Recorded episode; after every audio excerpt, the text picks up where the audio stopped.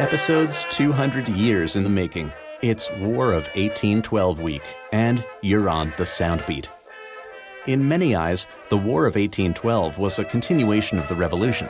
At the time, Great Britain was doing battle with the French and needed to stop trade between them and the Yanks, toot sweet. The Royal Navy did this by impressing American sailors, forcing them into British service. On June 18, 1812, President James Madison declared war. The move pitted the young nation against the greatest naval power in the world. But the Americans would win the first five battles against the British, the first time in history that the British would lose ships in single combat. You're listening to The Glory of the Yankee Navy, composed by John Philip Sousa and performed by his band in 1926.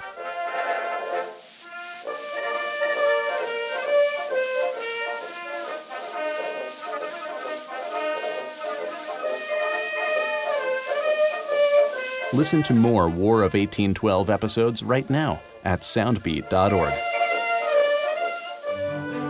Soundbeat is produced at the Belfer Audio Archive, Syracuse University Library. I'm Brett Barry.